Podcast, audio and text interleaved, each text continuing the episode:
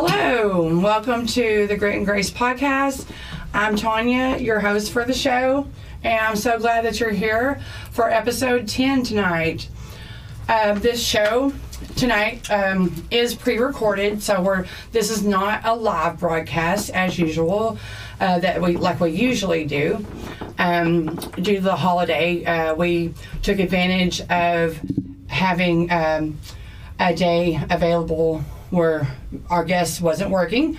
So we pre-recorded the show, so we won't be taking call-ins tonight, but we are glad that you're here to listen in. We're going to be talking tonight about freedom and forgiveness. So I'm really excited about that. It's going to be a good show. Um, so welcome also to Truth Seeker Texas Radio. As I usually state, uh, it's a, we're still a brand new radio station, so we appreciate all your support and we appreciate you guys listening. We do have four shows uh, on the station so far, Monday through Thursday, so we have a show every night, and I'll just quickly tell you about those. On Monday nights at 8 o'clock, Mike McInerney has his show, Discipleship for Life. I highly recommend it. On Tuesdays at 7, Charlie Smither has his show, The Traveling Salvation Show. And then, of course, I'm, I'm on on Wednesdays at 7.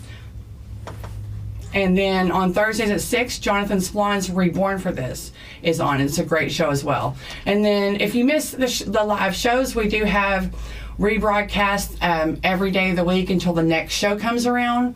So Reborn for This um, airs, re-airs every morning at 8 o'clock. And the Traveling Salvation Show re-airs every morning at 10 a.m and Discipleship for Life every day at noon, and then Grit and Grace we re-air every day at two. So if you miss, um, you can always get those listen on that way. And of course, uh, if you uh, follow my Facebook page, the Grit and Grace Facebook page. You know already that I always try um, by Thursday or Friday to have a Spotify link and a YouTube link for you guys to be able to listen to the show at your convenience wherever you're at. All right, so tonight, like I said, we're talking about freedom and forgiveness, and I have a really special guest with me. Uh, this is um, not just any guest, she's been my best friend for probably, I'm going to say, 25 years at least. Uh, we met in church and we've been friends ever since. And her name is Vicki Graham, and she happens to be from the town of Graham, Texas. And I'm so glad to have her here tonight. Vicki, do you want to say hello? Hello and thank you so much for being here. So we're going to just open with a little prayer, and then we're going to get started. Vicki's going to tell her story about some of the things that God brought her through, and how forgiveness helped her find her uh, her own freedom uh, to live uh, an overcoming life. So, God, I just come to you right now, and I just thank you for the opportunity to share your truth, share your word, share experience, strength, and hope to others that only you can bring into our lives. I pray that you will bless Vicki and myself, that you give us the words that we need to say, the wisdom um, to say what we need to say, but also that you would give us some some strength and encouragement to be brave.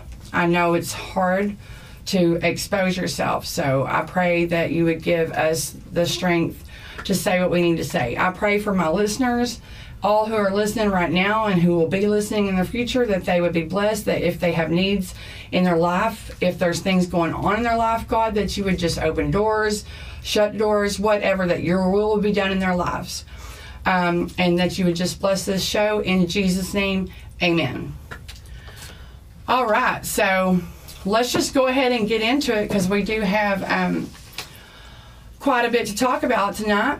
Um, Vicki is going to tell us basically her story of from from growing up as in her, her, her we're going to start with her early childhood and discuss some of the things that she went through and how that affected her life and then of course we always want to glorify god in everything we do so ultimately her story does glorify God. Um, you'll see how God um, has kept her through a lot of trials and tribulations.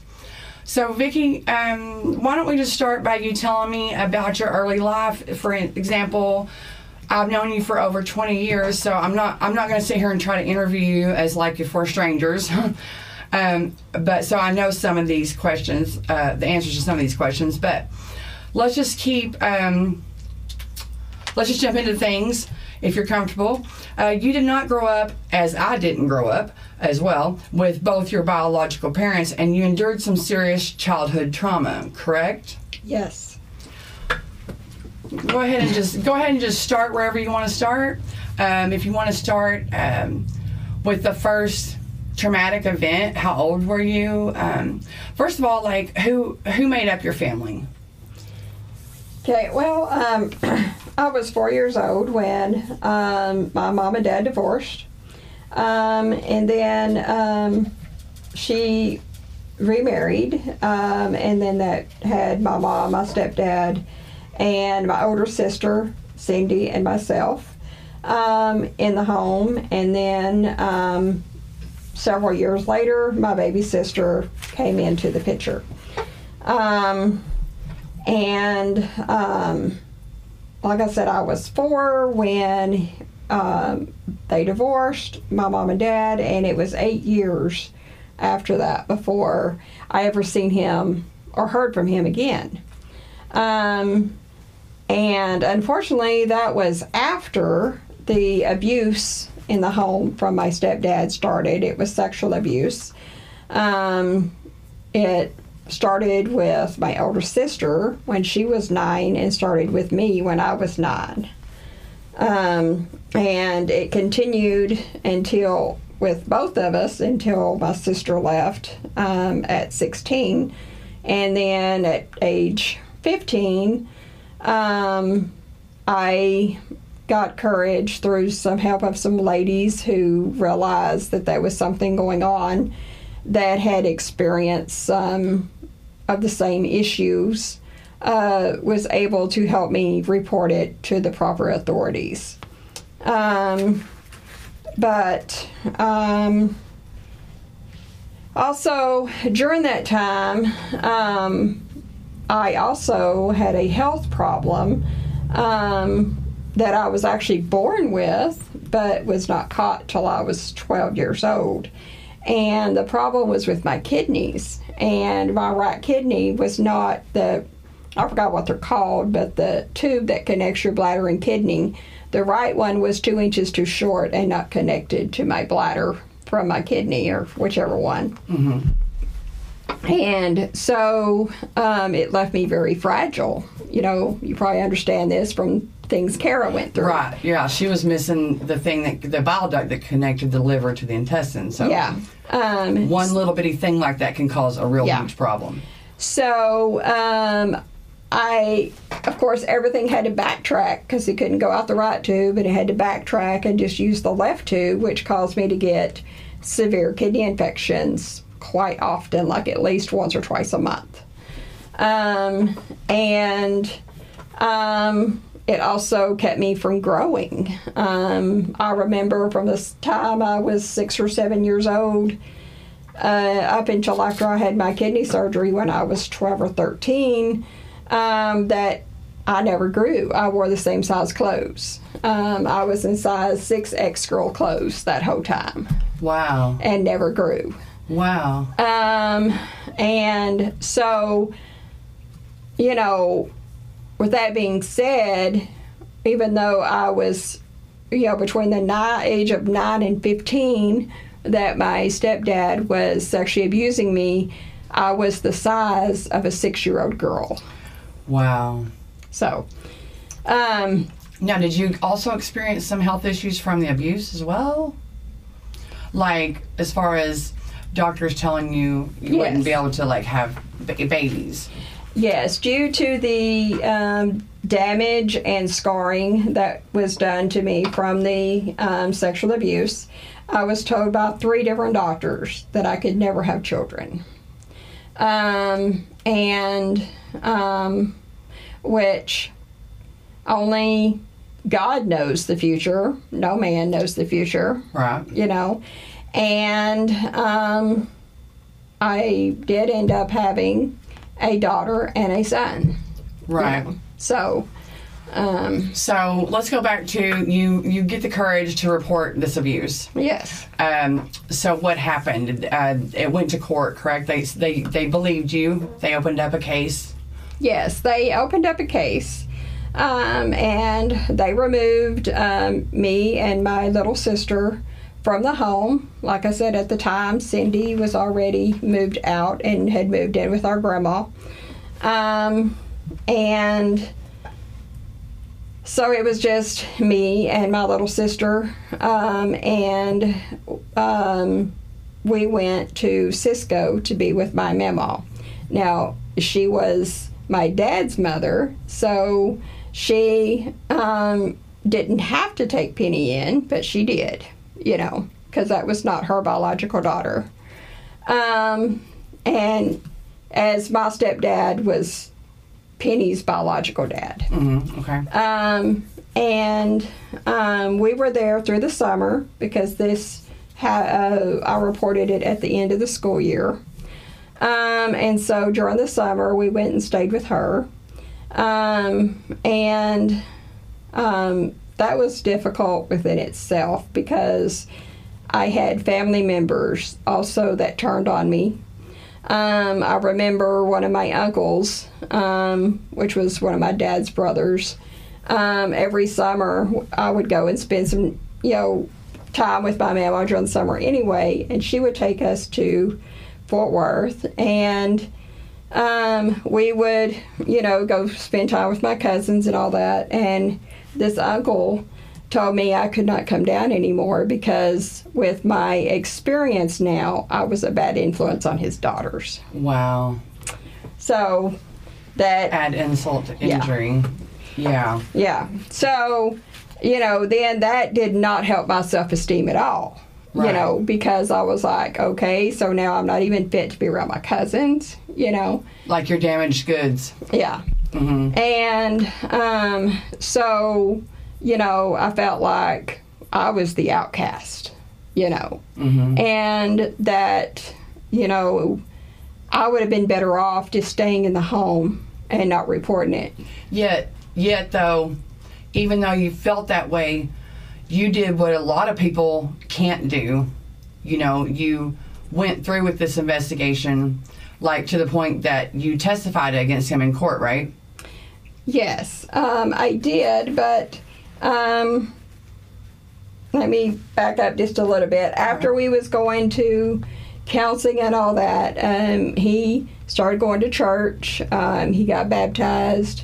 Um, he was telling him he had changed. He turned over a new leaf. He wasn't going to do this anymore, and um, they bought into his manipulations. That's what I call it. Mm-hmm. Yeah. Um, and they uh, placed me and Penny back into the home. Um, the first, um, I guess I was 16 at this time. We were out of the home about a year. I was 16 at this time, and the first um, chance he got, he tried to molest me again. And so I managed to get away. Immediately told mom, and she called um, my caseworker, and because the case hadn't closed completely out yet, you know, called the caseworker, and they came. She showed up at the house with the cops, and they arrested him. That was the first time they had actually arrested him for this. They Right. didn't arrest him the first time. Oh, okay. okay. So, um, this um, was the first time that they arrested him for it. Um, and so um, they, you know, pressed the charges, and um, we went to court. And the only reason why it went to court is because even though he was pleading guilty, he never once said he didn't do it. He always said he was guilty, but he wanted a jury trial to decide his punishment. I see. And I felt like that was just his way of torturing more by having me relive it all. Right. Like I said, I mean, a lot of people, okay, I had an opportunity to testify against someone who abused me, and I didn't have the strength to do that. Um, and I know a lot of uh, victims don't. And so, you know, that took a lot of strength, especially when you weren't getting the support from those around you that should have been supporting you, but they were doing the total opposite. So, um, yeah. So, what happened when when this all went to court? Okay, um, when it by the time it went to court, I was 17, um, and um, the five years of statute of limitations was in place at that time, so they could only go back five years, which Okay.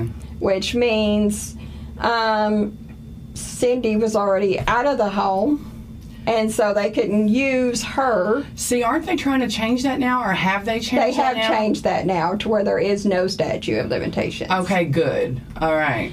Um, so um, the judge did say that it would go on record that the abuse did start at age nine with me, but they could only go back five years, and so they could only use two years of all that abuse that I endured because of the statute of limitations because we were out of the home for you know all that time and so they could only go back Yeah. that far um, and um, still my my you know testimony that I gave my uh, on stand the jury sentenced him to 15 years without parole unfortunately he got out in less than three years On like compassionate release, like was it for health reasons or something? It was for medical release because he had emphysema. Right. Which they knew he had emphysema when they put him in there, Yeah. you know. Yeah. So, um, you know, so that, So that was, had to be, yeah, you had to deal with that. yeah. So, But that wasn't the only traumatic event that you had to endure um, around that time frame, around that uh, when you were in high school. Um, I, I sound, we both our stories like match so much in so many areas, but you were, I guess we call it, you know, you were on a blind date and you were raped, right? But we call it date raped or whatever now. Um, but I, I had the same thing happen to me when I was 13. Of course, yours was a little bit. It's all violent. Rape is all violent. But what? Um, that was at knife point, right? yeah, but that's not when I was in high school, though. Oh, okay. I misread that. Yeah. Um, That came later on. Yes. Oh, I was okay. already graduated and I was already living with my memo at that point. Oh, okay. Um, but I was. still, still, nonetheless, Yes. Um, of another, course. yet another traumatic event to add to what you were already going Yeah. through. Um, of course, you know, living in a small town um, and su- such a big trial, you Uh-huh. know, in a small town, it's everybody knows it, you know. And so, um, That's exactly why I wouldn't do it. yeah. Yeah, go ahead. And uh, then to top it all off, this girl that I thought was my friend um, told, stood up in band, which was eighth grade through 12th grade, and told everybody in the band that I was not just visiting for the summer, that I was taken away for CPS because my stepdad was sexually abusing me. So after that, it was like the whole school knew Mm-hmm. you know. Mm-hmm. And before I was like, you know, no boy would pay any attention to me. But now all of a sudden, all these boys were like, you know, Yeah, yeah, coming after me. Right, You know, yeah. wanting to, you know, hey, you want to go out because they was looking at it. Hey, you know, she's gonna be easy now. right. You know, I don't Right. want to, you know, get too, you know, but Yeah, you know that's that's what they were looking at it as Yeah. and um it you know the bullying and the harassing continued to the point that my principal would have to come stand in the hallway coach woods he would have to stand out in the hallway during each class at my locker room to keep the boys from coming up and, you know, doing stuff to me. Wow. Um, and then um, one boy actually um, grabbed me um, and um, raped me in the locker room Oh wow. at school.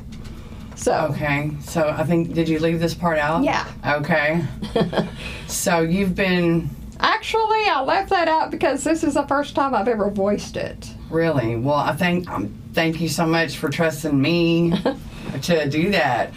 Um, Hey, yeah, I'm voicing it to where everybody can hear it now. well, you know what? It's going to help somebody, Vicki, because I know it's hard, but to what do you say? Expose yourself or be so raw and real with people. But that's what helps people because somebody out there has gone through stuff too, and they need to hear you've got a lot of strength. Now, I know you get that from the Lord, but and we'll talk about that later. But for somebody, like I said, I went through a lot of traumatic experiences too myself.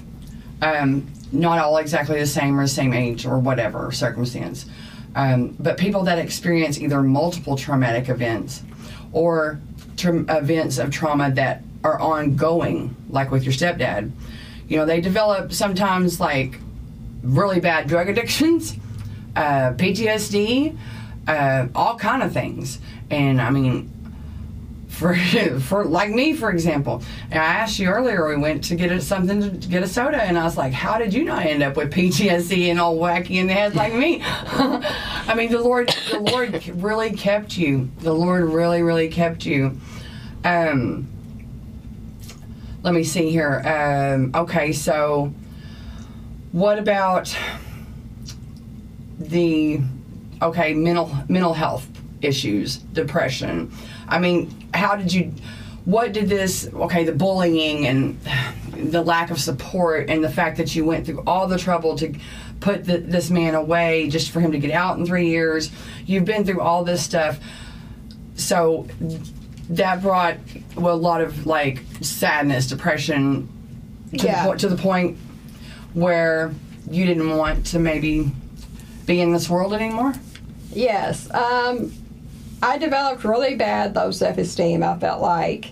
You know, um, I was even questioning God. You know, why did you even create me? Is, Yeah. You know, did you just create me to go through torment and pain? Right. You know, and, you know, so, you know, and I felt like that's all I was worthy of.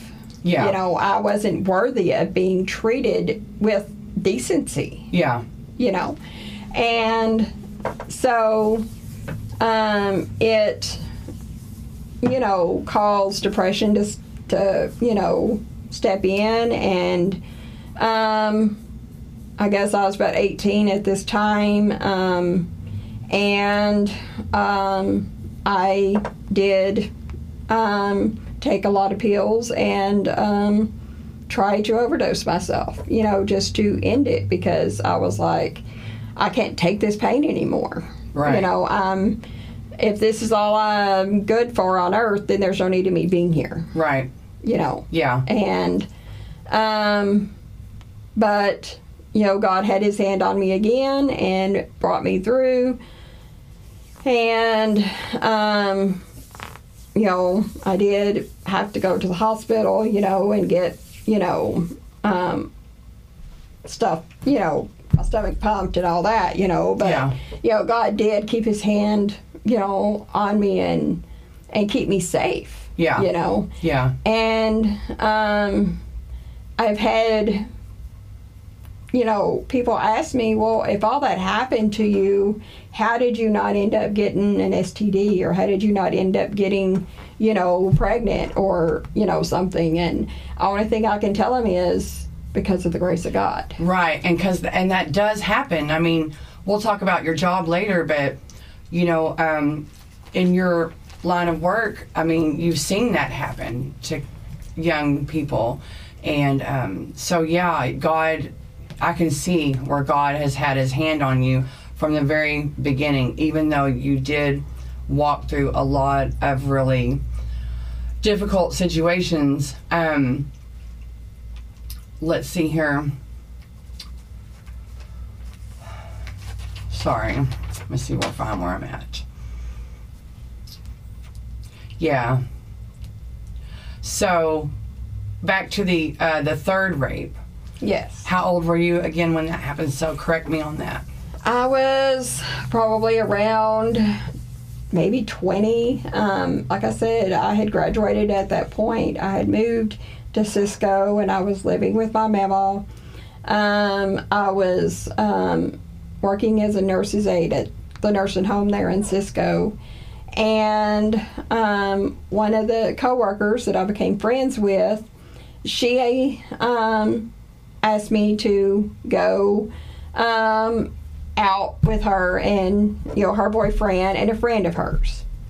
And so I thought it was just an innocent, you know, get together. So I went, not knowing that she was literally setting me up as a blind date with this guy.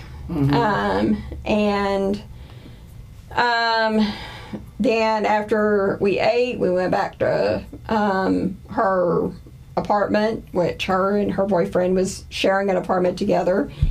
And um, so anyway, it ended up that this guy ended up um, throwing me on the bed and pulling a knife out and putting it to my throat, and um, told me if I screamed, he was going to slit my throat open, and he raped me. Yeah. Um, and so I went to the cops afterwards and tried to report the rape, and he didn't believe me because the people I was on a date with said that they did not hear anything going on. Wow. So, and so the cops didn't believe me. Yeah. So, um, this guy continued stalking me, um, and I could not get the cops to put a protective order on him. That's really hard to do. A lot harder than people think. Yeah. Yeah. To get those. Mhm. and um, especially since they didn't believe the Right. rape claim anyway. Yeah. And um, I would um, get off work at night. I worked the two to ten shift. I'd get off work at night, and one of the male orderlies, uh, that's what they called them, but they were male CNAs. Um, he realized what was going on and he started walking me out to my car because this guy would actually be hiding behind trees. He would be hiding, you know, behind my car or something to grab me when I was coming out. wow. And so, you know, that was my only protection, yeah. you know. Yeah. And finally, he went with me to the police station and said, Look, you need to do something and put a protective order against this guy, or you're going to end up having to arrest me for murder. You know. Yeah. So, Sounds like a pretty good friend. yeah. yeah. So, um, so then they issued the protective order, and then um, I, um, could, I just had to get out of that town. So then I went to Breckenridge and lived with my sister Cindy there in Breckenridge, and that's when everything kind of just started spiraling out of control again, you know, because, you know, I went back to popping pills, I went back to, you know, drinking, you know, alcohol all the time, going to the bars with her all the time, um, and just being reckless with my life because I didn't care. But you were a Christian at the time. Yes. You've been a Christian. You were saved as a child. All right. So yeah. So you're just displaying behaviors that you know from traumatic events that haven't been dealt with. So so you're kind of living the wild life, which I can't even imagine you doing because I've only known you as Sister Vicki. You've been Sister Vicki to me this whole time. But um, so you are living with um, Cindy, and you guys are going to the bar every night and such. And um, so during that time, I met, um, which turned out to be uh, this guy, and we started dating, and uh, we moved in together. And then that's when I found out I was pregnant miraculously. Like I said, from three, because three doctors had said I could not ever have kids um, by my daughter. Um, and I was pregnant with her. And um, her dad, the guy I was with, did not want. Am I jumping the gun here? No, no, I'm right with you. I'm just making my notes where I'm Um, at.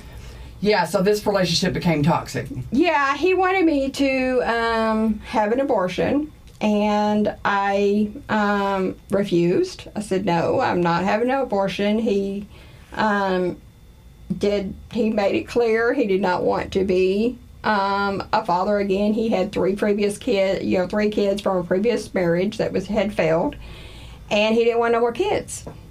And so, um, I finally just said, okay, you don't, you know, want my baby, then I don't want you. Yeah.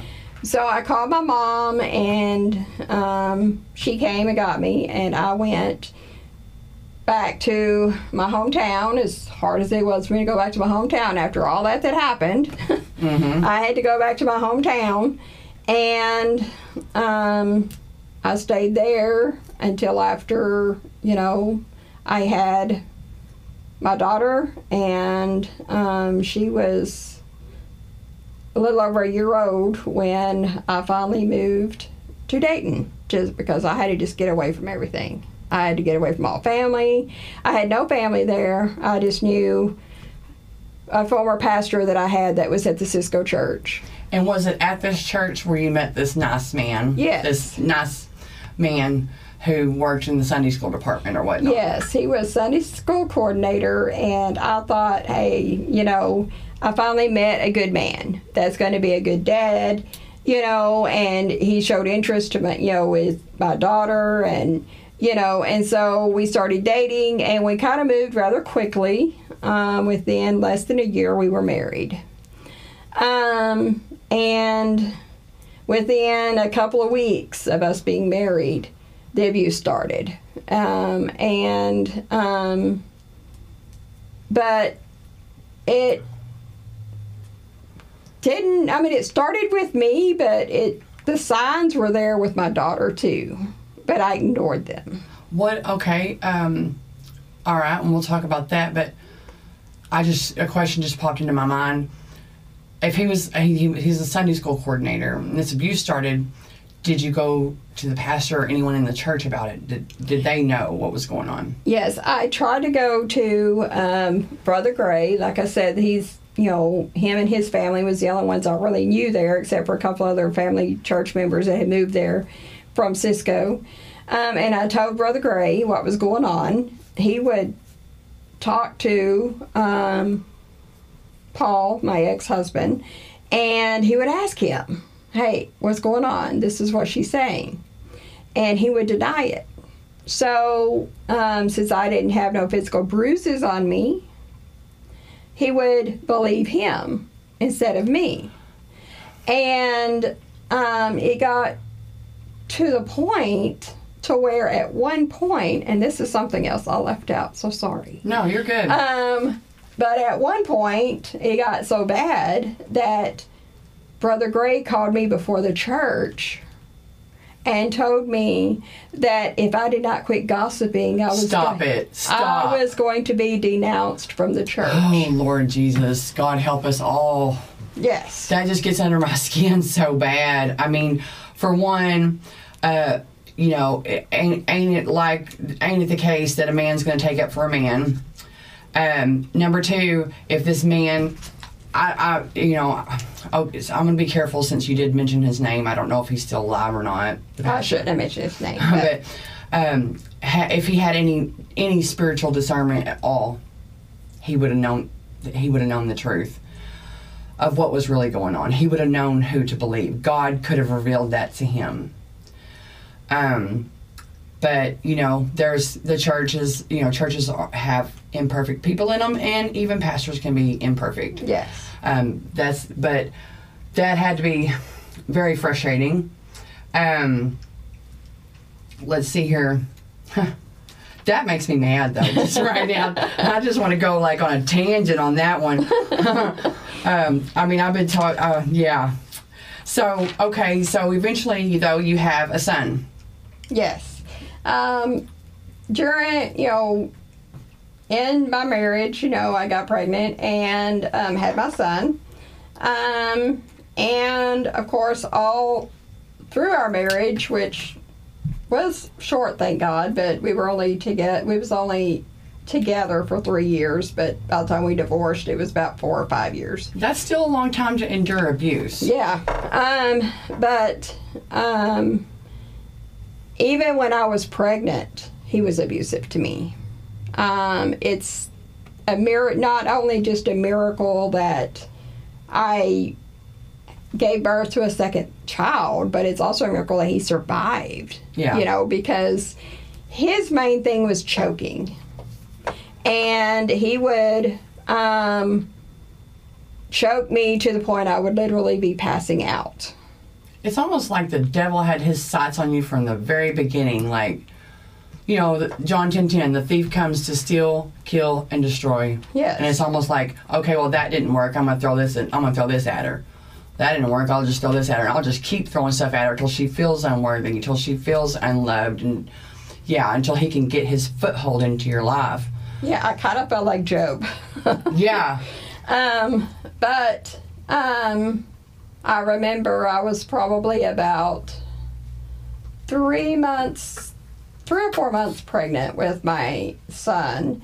And um, my ex husband was also um, very crooked.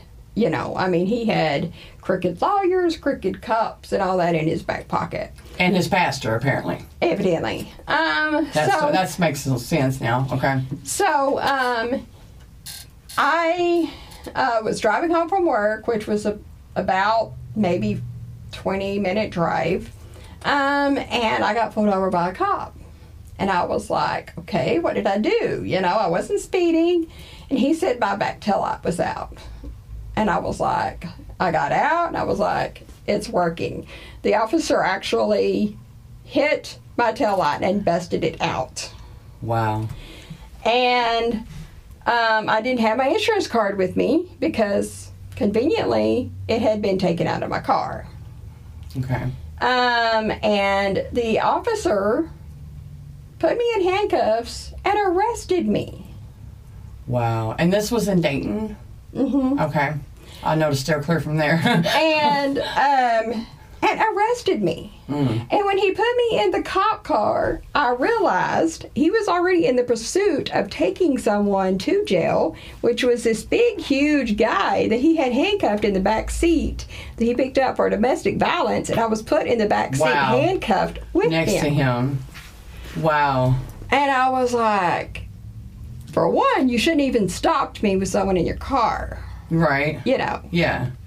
And so I go and I'm, you know, they take forever to book me. It was like 4 a.m. So they went. booked They went. They took you to jail. Yes. I spent the night in jail. Was Paul behind all that? Yes. Okay. I called him and uh, told him that I need him to go pick Chelsea up, my daughter, because I was in jail and I needed him to come bail me out. He went and picked up my daughter, but he did not come get me out. I had to call my pastor to come bail me out of jail. Wow. The one that didn't. The one that didn't believe you. Um, so, um, I don't know if I should say this part o- uh, over the air, but um, I had finally was so fed up with everybody being so mean to me and abusing me that I finally retaliated. Yeah, like you got pissed. And Yes. on, on Texas Truth Seeker Radio, we can be real. Uh, we definitely want to, uh, you know, let the words of our mouth and the meditation of our heart be acceptable in the Lord's sight. But, um, you know, and let, let, you know, try not to have any corrupt communication come out of our mouth. But we're also real here. We're real people. So you got pissed off. Yes. You finally had enough. Yes. All right, go ahead. So, I also left this part out on you too. Okay. But um, he um, took um, like I think it was Soma and something else. Anyway, and when he would go to sleep at night, the way he laid down when he went to sleep is how he'd wake up the next morning. He was out. Out, yeah. So I got home at five o'clock in the morning, and he was laying there on the bed, cocked out. So I cocooned him in the bed sheet. And I took a broomstick and I went to beating the crap out of him. Yes, girl. Yes. yes. And then when I got done, I unrode him and put him right back like he was before I started. Wow. And when he woke up, he was like, Man, I don't know what happened. I felt like I got hit by a Mack truck. I said, You sure did. Yeah. Yeah. And he never found out what I did. Right. Right. Sweet revenge. So, So, okay, so we're doing good on time. We're doing great on time. This is working out good. So, eventually, though, you get out of this situation. yes. And um, the way I got out, unfortunately, was a very bad situation. Um, I had already had my son. Um, he was just an infant. I think he was only maybe weeks old, you know.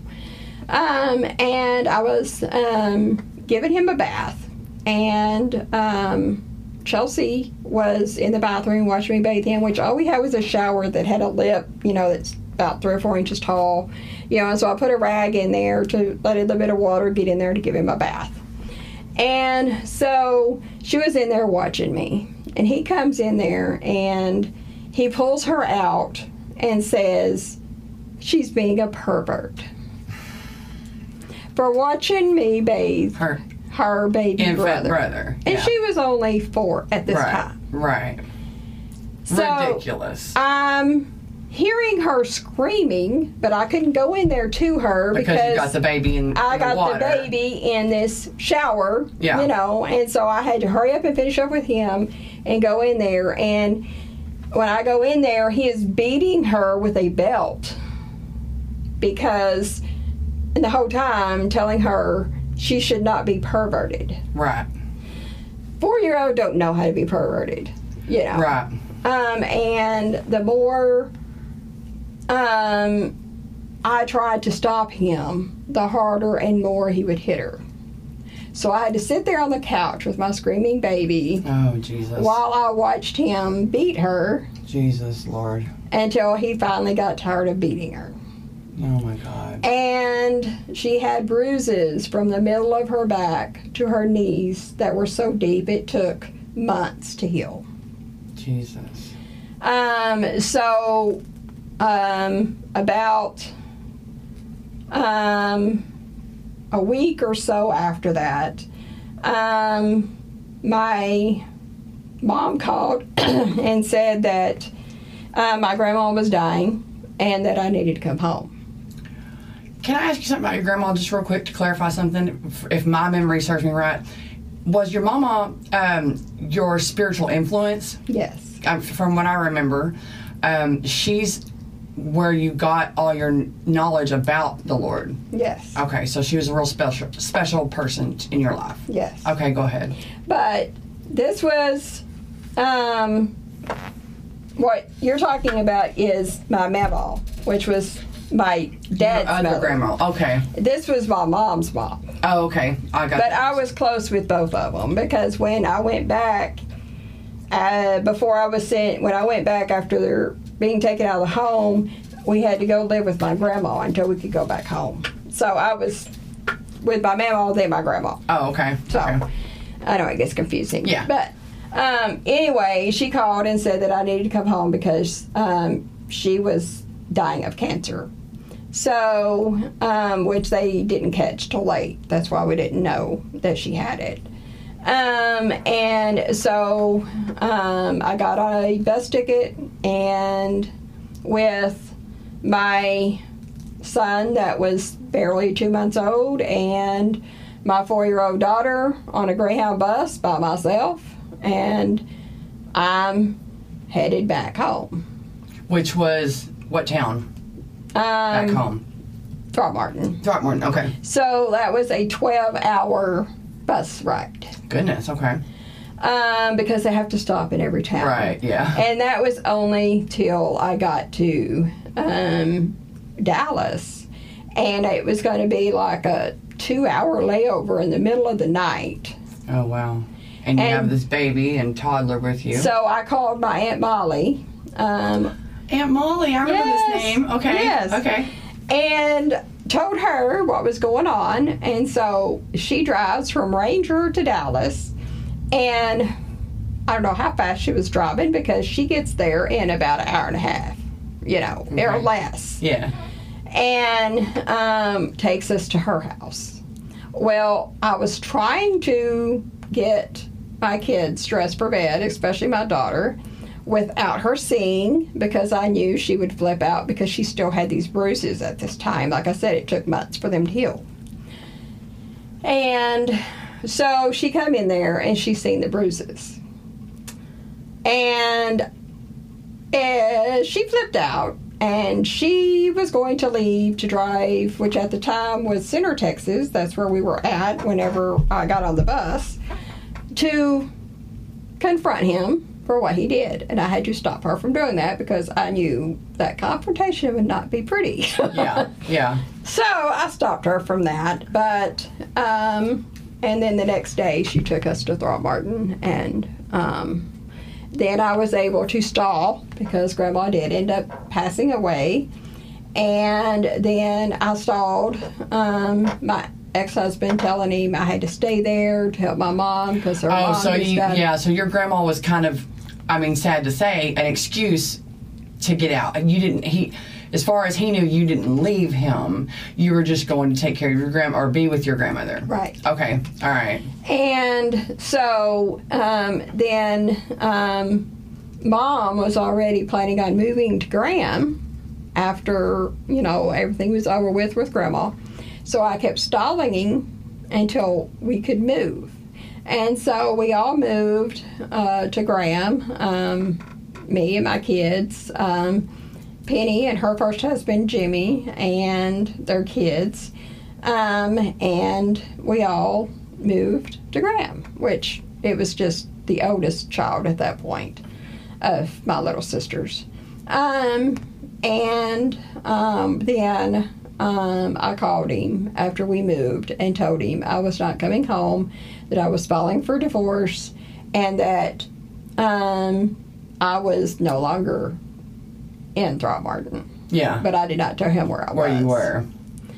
Um, so um, then I had to pay off the divorce because I didn't have a thousand dollars to pay for a lawyer. Um, so I had to pay it off. So by the time we got it, or I got it all paid off and everything, um, and, and my son was about a year old by the Yeah. time I got that done. Um, and um, he he tried to. I mean, he did come back. He did find me eventually. Um, and he did come and he ch- tried to get me to come back to him. You know, oh, I'm sorry, I'm going to change, blah blah blah. But I was like, You were smart enough not to fall for that. I was like, That no. dog don't hunt. I was like, no, I'm Mhm. not. You've already had men betraying you your whole life since day one. Yeah. Yeah, so you're I'm like, you that. know, you're messing with the wrong one. I've been Right. fooled too many Right, times. right, Yeah, right. You're not fooling me. Right. And I said, plus, what you did to my daughter, I can't forget. is unforgivable. You know. Yeah. Well, we'll talk about that. Yeah. But yeah. So then one day, okay, so you left, you and you find yourself in Graham, Texas, which is where you and I eventually meet.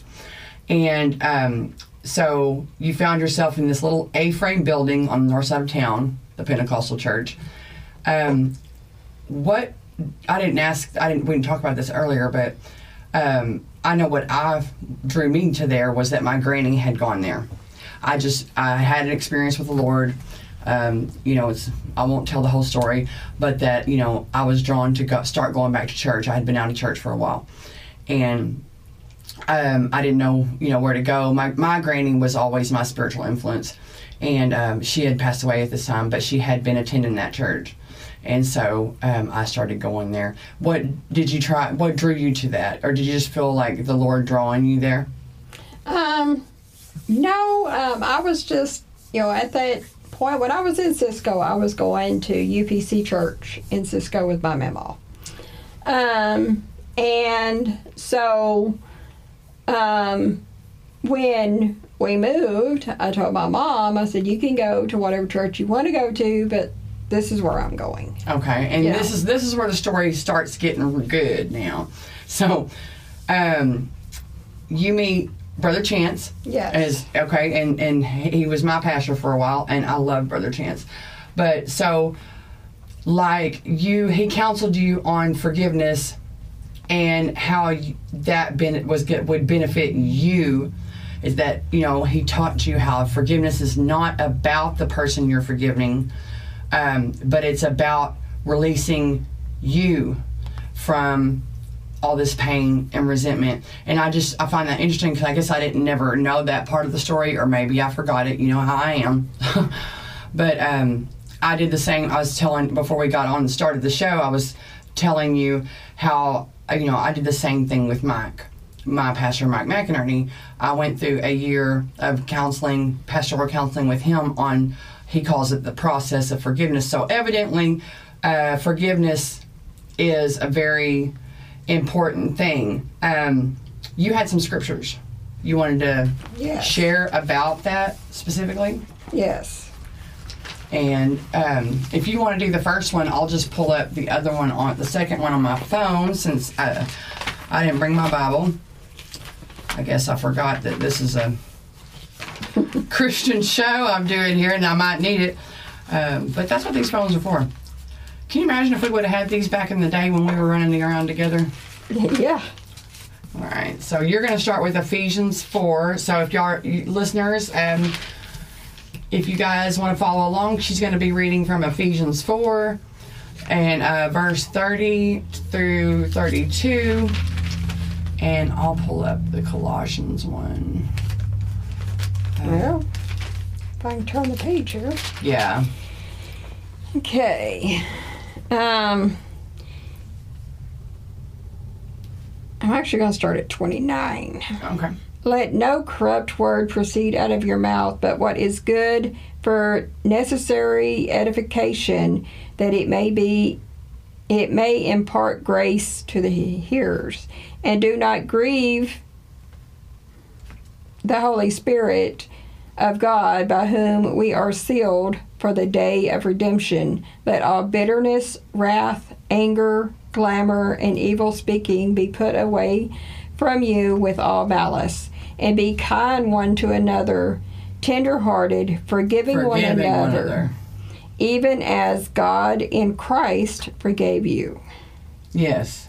Amen. So, So, um, that um, that stood out to me. But actually, when we first started with Brother Chance, or when I first started with Brother Chance, it was more of him just letting me freely get it out. get it out. Yeah. You know, Yeah. and you know, because you know he could see that I needed a release. Yeah. You know, so he was just that release at first. somebody to listen who for who would believe you, who would um, not judge you, um, not betray you, and turn on you. Someone you could that was Yeah. safe and that you could trust. Yeah. Yeah. And um, then after I got it all out, he didn't really have to, um, like, really counsel me yeah. on forgiveness because I just felt in my spirit. Well, That- the Bible says we have an anointing Yeah. from the Holy One, and He'll teach us all things. Yeah. Yeah. And so I just felt like in my spirit that to be free of all the trials and adversity that I endured, that I had to forgive Right. to move forward. right.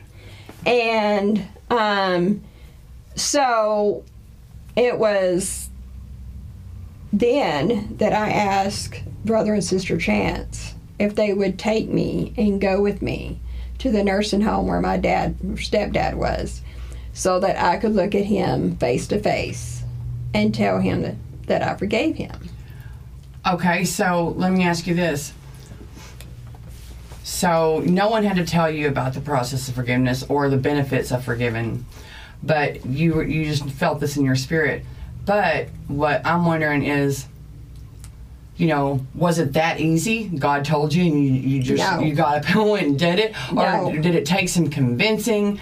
You know, how hard was Yeah, that to I do? mean, I mean, it's not. It was it was not easy. It was probably the hardest thing I ever done. I would say that was probably even harder than me testifying against him on the stand. yeah, Um, because um, for one, I was going to be face to face with the guy who tormented me for years. yeah, You know, and two, he had never once asked me to forgive him. right. He wasn't asking for forgiveness, and really, I would have felt like he hadn't paid for his sin or crime, or I'm sorry, however you, you want to word it. Um, and you know, we feel, or as humans, that somebody needs to pay. But the Bible does say, "Vengeance is mine," says the Lord, and I will repay. It's hard to turn that over to Him because for me, I know for me, I want to control, and I want to control the anger and the outcome. You know, and I feel like if I let it go, well, then I'm let I'm just letting go. What they did just gets dismissed. Yeah. But that's not what it's about. Yeah. Um, So if you want to go ahead and do Colossians 3 uh, 12 through 15 says, let me check my time. Ooh, we're getting low on time. We might have to wrap it up real quick in a minute. Uh, I don't know if we can get to the other ones. We'll have to be brief. Okay, therefore, as the elect of God, holy and beloved, put on tender mercies, kindness, humility, meekness, long suffering, bearing with one another, and forgiving one another. If anyone has a complaint against another, even as Christ forgave you, so you also must do. But above all these things, put on love, which is the bond of perfection. And let the peace of God, okay, this is, I'm just now getting something right here. After you forgive, he says, now let the peace of God. Just getting that. Thank you, Jesus. Rule in your hearts, to which also you were called in one body, and be thankful. So that's kind of telling me your peace is going to come from letting this go. Um, do you have Matthew 5 ready yet? If not, like, uh, let's see here. She's going to do Matthew 5, 44 through 45. And on the Psalm 51 one, we're just going to have to do that one verse. yeah. Uh, let's see here. Five. Let's see. Matthew 5, 44 through 45. These pages. Meanwhile, while you're looking at that one, I can go ahead. Oh, I don't like NIV. Change that. I do not like that. Uh, let's see here. Where's my New King James? Where'd it go? Okay. Um, but I say unto you, love your enemies, bless those who curse you, do good to those who hate you, and pray for those who uh, spitefully use you and persecute you, that you may be sons of your Father in heaven, for he makes his sun rise on the evil and on the good, and sends rain on the just And and, the on the unjust. unjust. Mm-hmm. Yeah, because like you know when he talks about the wheat and the tares, and he says you know like he plants the. I'm gonna I'm grasping at this one because I don't have this one memorized, but there's this field you know and, and the wheat comes up and then the all of a sudden weeds come up and they're like. Uh, Lord, should we, you know, pull up these weeds? He's like, no, not until the appointed time, because you might, you Yeah. might pull up a, a wheat in the process. But um, so I think that's why it does rain on the just and the unjust until the appointed time when, you know, everybody pays for. Yeah. Yeah. All right. So all right. So we have Psalm 51 and 10. These are script. These are the scriptures that Vicki gave to me that you know she has leaned on throughout her life. So this one says uh, Psalm 51:10. Create. Everyone know, is pretty familiar. Create in me a clean heart, O God, and renew a steadfast spirit within me. Now, um, you said this is one that you say nearly every day. Yeah. Okay. And that's uh, helped you as far as, um, you know, keeping thoughts at bay. Yes. Yeah, or in your heart at bay. Well, so we are, this is, the hour is already almost up, but I think we've covered everything. I mean, you were able to forgive your stepdad and, um, and the Lord gave you a, just a relief. And ever since I've known you, oh, I did want to mention, I don't want to just leave out this point. Uh, Vicki um, always wanted to. She's living this life of suffering, and she's this, you know wants to help other people that went through you know similar circumstances or had gone through abuse and whatnot trauma and so um, she went to school uh, for four years and she received two bachelor's degrees. She has a bachelor in psychology and a bachelor bachelor's in applied behavioral science. And uh, she currently works um, with a nonprofit organization that works alongside the C, uh, alongside CPS um, or the Department of Family Services, and um, so she is she went she with you know went through and overcame all this adversity through Christ with God's help. Through, um, I'm going. We're going a little over an hour, station manager. So you know that's fine. We only play air, elevator music when we're not on the air. So I'm just going to take my liberty here and you know go a little bit over time. But because I want people to know, for one, there's hope in God. I mean, like you said, was I just born for suffering? No, God had a plan for you. Look at you now. Look at the people that you're helping now. And, you know, you could have done that with just an education, but how much better can you do that with the education and the experience of overcoming through God? You know, um, and you can use that, like you said, to gain, to, to have empathy for where some of these people, like you used to work at the prison, you know, and you have empathy for you know what some of these people why some of these people may be acting the way that they are you know or doing the things that they're doing because they're you understand that there's a sickness or a disease or abuse or something behind that uh, root of the problem so anyways i'm rambling um, i'm glad Well, there's some more, uh, something else I'd like to say if you don't mind. Yeah, go ahead. Um, I wanted to touch a little bit more on the forgiveness because, um, you know, our title is Freedom in Forgiveness, and I don't feel like we touched that part. Okay. But um, when I was able to go, and like I said, it was not an easy process, and I had to have the moral support of my pastor and his wife to go with me. Um, but when I was able to look at him and tell him, I'm here to tell you I forgive you, but then I told him it's not for you, it's for me. Yeah And as soon as I did that, I felt like a thousand pound weight had been lifting off my shoulder. And I felt this awesome, overwhelming freedom. And I was able to let go of all that. right it let go of all the past And and, I, that point, I stopped being a victim. amen yes I took that, up until that point, I was still being victimized. yeah by my circumstances Yes. because I was holding that all inside. But then when I let it go, I took that control back yeah and I stopped being a victim. And to this day, I'm not a victim. Right. Yeah, when you said control, that just made me think about what I said earlier. We think we only think we're in control when we're holding on to the anger, Yes, but, but, really, we're but not. really we're not. because and this is something I also learned at the prison when I was teaching those guys because I probably learned more working at the prison than what I ever taught those guys. You know, because I learned that hanging on to all that stuff is just keeping you a victim, keeping you victimized in that situation. And cycles are repeated. And so it just repeats over and over and over and over because you are kind of like on a hamster wheel. yeah, You know, you're just going over and over and over and over, and eventually you have to jump off that wheel. yeah, amen. Yeah, And that's what I did at that point. And from that day forward, I was able to move forward in my life and not be tormented and have those nightmares and those dreams and those you know PTSD events or whatever. I might have had PTSD and never diagnosed with it. yeah. But I've know. known you for twenty, at least twenty five years, and I've never seen any evidence from your past come back since I've known you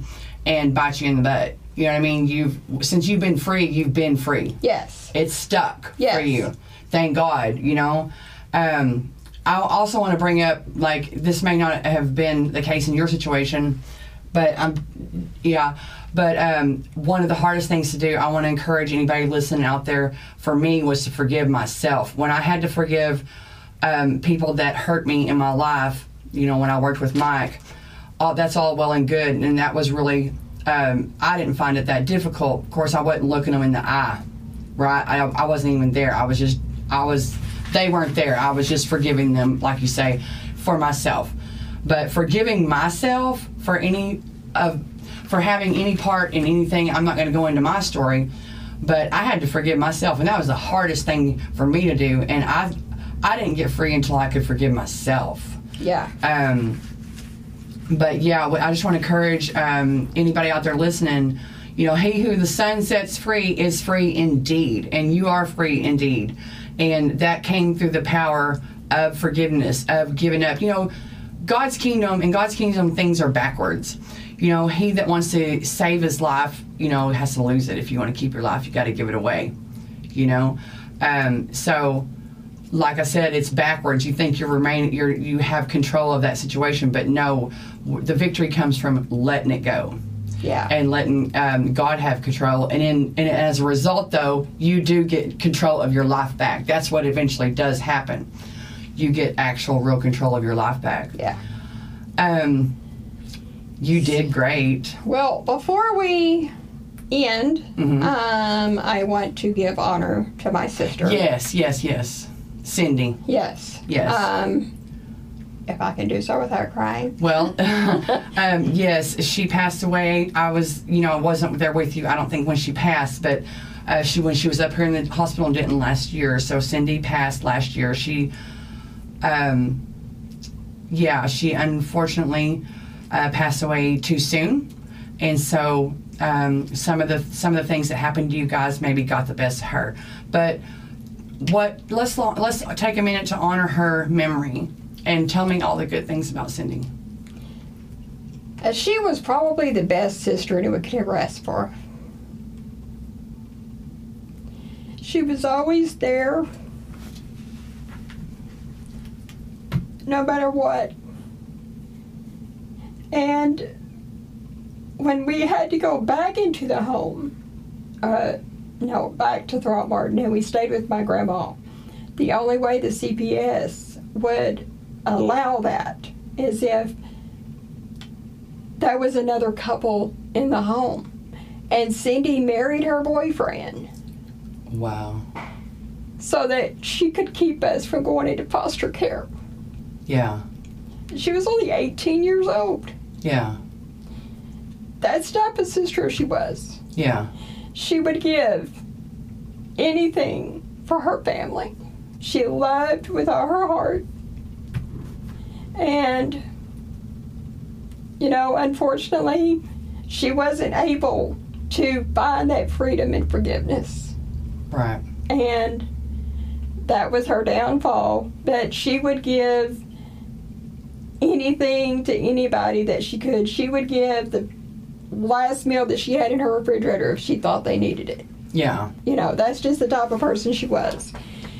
And, um, you know, she, Just never managed to figure out how to give herself, yes, give to herself. She She, could. She could easily love you guys, but she had a little bit of trouble loving herself because of what you guys went Yes. through, which is understandable.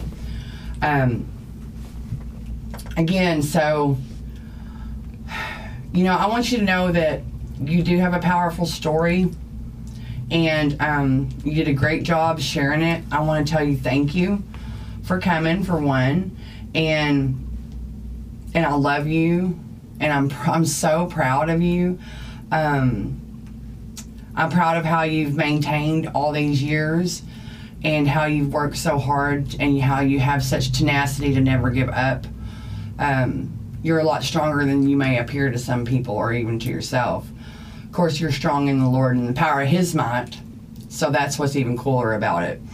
Um, so we are coming up to about an hour and 10 minutes, which is a great time to go ahead and shut this down. Thank you guys for listening. I'm going to say a real quick prayer.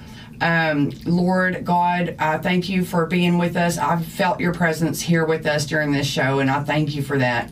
I pray that Vicki's testimony um, would help bring encouragement to anyone out there listening and struggling with any kind of issues in Jesus' name. Y'all tune in next week, Wednesday, 7 o'clock, like always, for the Grit and Grace podcast. Be blessed in Jesus' name. Thanks for listening. Bye bye.